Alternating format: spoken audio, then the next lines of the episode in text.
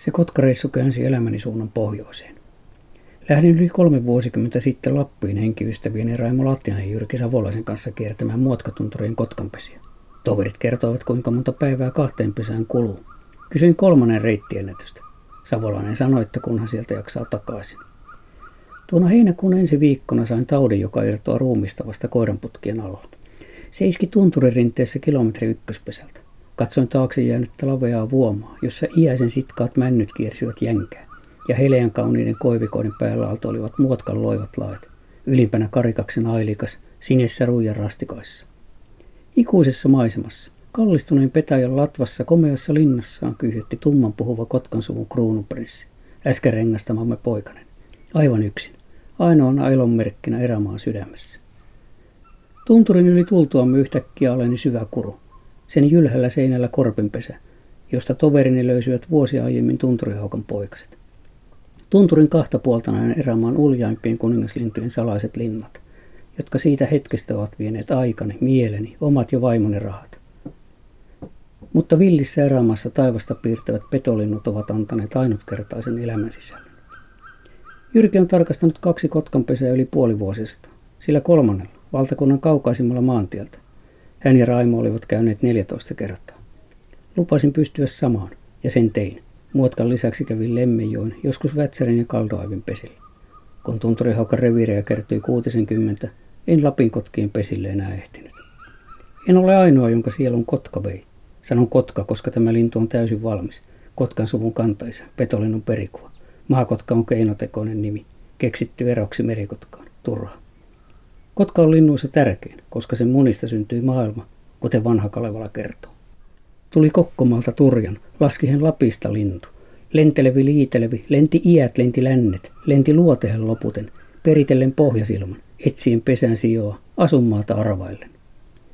Turjan suunnalta, Pjarmien mailta saimme kieleemme myös Jumalan. Uudessa Kalevalassa Lönnroth vaihtoi maailman synnyttäjäksi Sotkan, joka oli vesilinnun yleisnimi. Sikäli perustellusti, että vuosituhansien allien ja sorsien luvuttomat laumat pelastivat talveriuduttomat esi-isämme nälkäkuolemalta. Satojen kansojen historia on Kotkan historia. Ensimmäisen linnun, Kotkan, nimi juontuu lintua yleensä tarkoittavista sanoista, kuten Ornis. Kotka oli jalolintu. Siitä tulivat Eerer, Arend, Arn, Edelaar, Adler. Kaiken tietävä kotka, Reisvelger, seisoi maailmansaaren Yggdrasilin Latvassa. Pohjolan jumalista ylin oli Uudin eli Arnhovd, Kotkanpää. Maailmanrannan takana valtava kotka kantoi delfiinin rannalle ja pelasti ainokansan nälästä. Viiden vuosituhannen takaa kotka katsoo sumerilaisten kuninkaan palatsissa. Kotka, usein kaksipäinen, oli heettiläisten, persialaisten, assyrialaisten, helleenien, egyptiläisten, saksien, frankkien, Pohjois-Amerikan intiaanien jumala ja voimaeläin. Rooman ja Byzantin kotkat ottivat mittaa toisistaan. Viisi vuosituhatta sitten mongolit kesyttivät Kotkasta aseen, joka lennätettiin ruokaeläinten perään, sudenkin. Onko villimpää kuin jylhällä arolla sudenkimppuun käyvä kotka? Freiri Remler metsästi louhella, väkivahvalla naaraskotkalla on susia Suomessakin, poikasena Kirkisiassa oppimillaan konsteilla.